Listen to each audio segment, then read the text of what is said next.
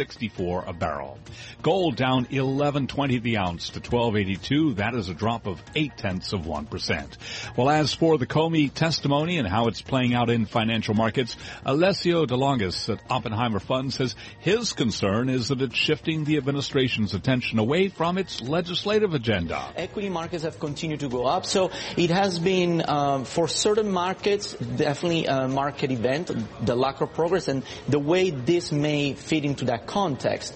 Um, we believe that it might really uh, postpone to 2018 any potential uh, progress on corporate tax reform. This is just a distraction and potentially for the rest of 2017. And again, recapping S&P lower by four points at 24.29, down two tenths of one percent. I'm Charlie Pellet, and that's a Bloomberg Business Flash. Thank you very much, Charlie Pellet. You listen to Bloomberg Markets on Bloomberg Radio.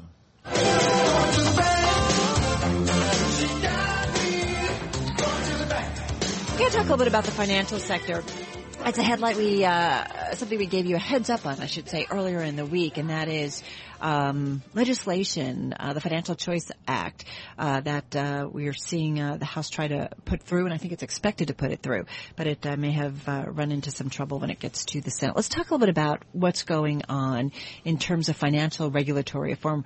Rob Nichols is back with us. he is President, Chief Executive Officer at American Bankers Association joining us from uh, Washington D.C. on the phone. Rob, nice to have you back with us here on Bloomberg. Uh, first, let me just ask you because we're just coming off of being so focused on uh, the hearings of James Comey today. The White House, President Trump, there's a lot of distractions, as you well know right now, for this administration. Um, what do you think that means, portends for financial reform? Well, Carol, thanks for having me. It's it's really a great question. It's on the minds of everyone here, and certainly your listeners. Yes, there have been a lot of things happening in Washington D.C. This has been kind of an unorthodox start to any presidency, certainly. But I will say that there are people in Congress really focused, as well as people in the administration, really laser focused uh, on trying to help the economy move forward, and specifically addressing, you know, some of the unintended consequences of legislation signed into law seven years ago. So we're we're very supportive of some targeted adjustments, some rational, hopefully bipartisan changes uh, to this rule. Even the Carol, the authors of the bill, even acknowledge parts of this really overshot. So mm. there is a there is a lot of, uh, to your point, right? Your correct point. Uh, there is a, a, lot of interesting uh, activity in Washington D.C. these days. However, there's also a recognition, uh, and even a bipartisan one, that for the economy to move forward at a greater clip and, and for us to have threes in front of those really important quarterly GDP numbers that you cover so closely instead of ones and twos, we need to get the financial rule set properly calibrated and tailored uh, to to fit uh, our, our financial markets today.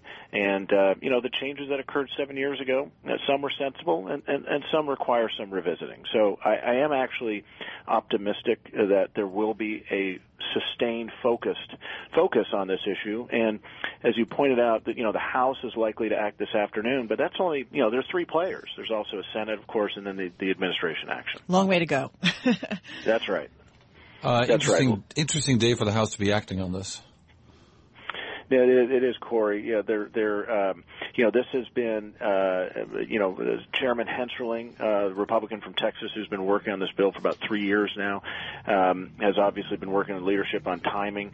Uh, so the timing of the bill, of course, was established well before the, the you know, the higher profile hearings of today. Uh, were scheduled, as everyone knows, but we're excited that the process is moving forward.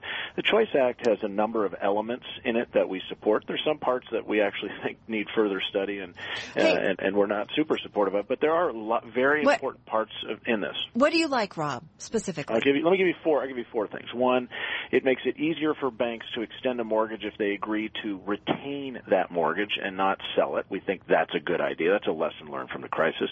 Two, we think the idea of tailoring regulations to fit the risk profile or the business model of a bank, we think that makes sense versus these kind of artificial asset thresholds. Three, requiring a cost benefit analysis around new regulations, I think is really important. And Carol and Cory, most importantly, I think is just we're moving the process forward. You know, the House will move, and then we'll be able to turn our attention and our focus on the Senate, which ironically had its very first hearing on financial regulatory reform today. So they're about what? six months behind the House the House uh, progress. Rob, what does the Dodd Frank Act prevent financials from doing and banks from doing at this point? Because most would say, well, maybe we needed to do something and step up things. Certainly coming off of the financial crisis. No, definitely a very important. The the the, the industry initiated responses, regulatory and legislative responses post financial crisis are important. And so we are not seeking a full scale rollback of Dodd Frank. We're certainly not. I think the fact that um, in in the policy responses seven years ago there was a conversation about how to resolve financial large financial institutions in a non chaotic way, that's an important uh, dialogue. The fact that there was a lot of attention focused on coordinating the regulators, that was an important dialogue. But there were parts that overshot, particularly for our nation's community banks. You got you know about 5,300 banks in the U.S. under 10 billion in size, and they're really many of them struggling with some of the regulatory overreach that was not intended for them. So that will also help clean some of this up, which we're excited about, which I think is positive, narrow and targeted. I will say though, there are parts of the the Choice Act that we do think uh, are, would require further study, and that we don't we don't support. And so, uh, so might those inc- might those include the financial information, uh, you know, the some of the protections of the Consumer uh, Financial Board?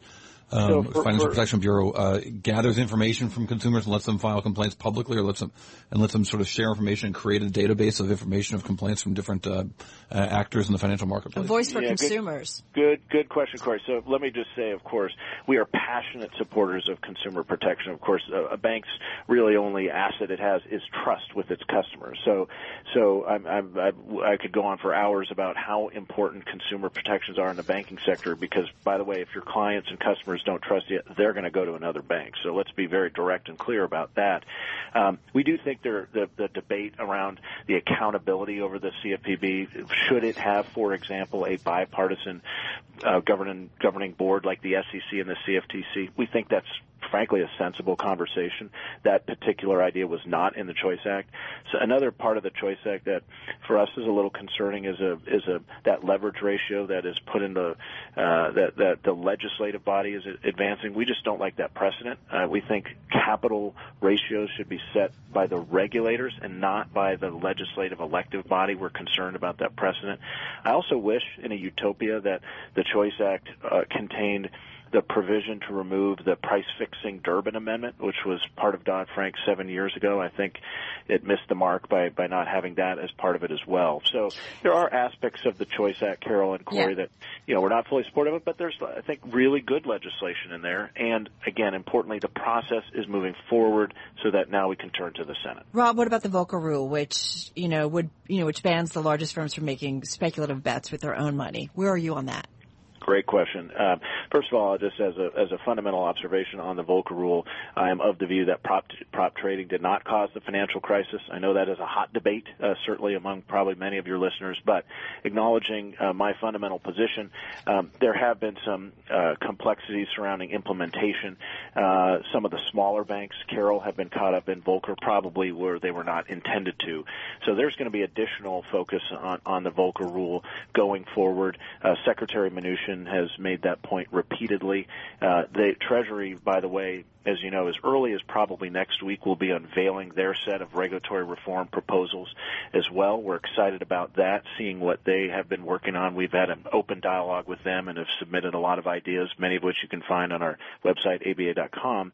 Uh, and then, of course, we'll turn to the Senate. I think it's important to note, too, that uh, later, while later this afternoon the Choice Act is likely to pass, there are elements of that that probably don't have viability in the Senate. Chairman Hensarling's aware of that, but his goal was to try to move a bill through the House as quickly as he yeah. could this year to keep that process moving forward, which we think is very important. All right, certainly. Uh an ongoing issue, if you will. Rob Nichols, nice to get your thoughts on this. President and Chief Executive Officer at American Bankers Association, repre- representing, of course, uh, the financial industry there, uh, joining us on the phone from Washington, D.C. You're listening to Bloomberg Markets, and this is Bloomberg Radio.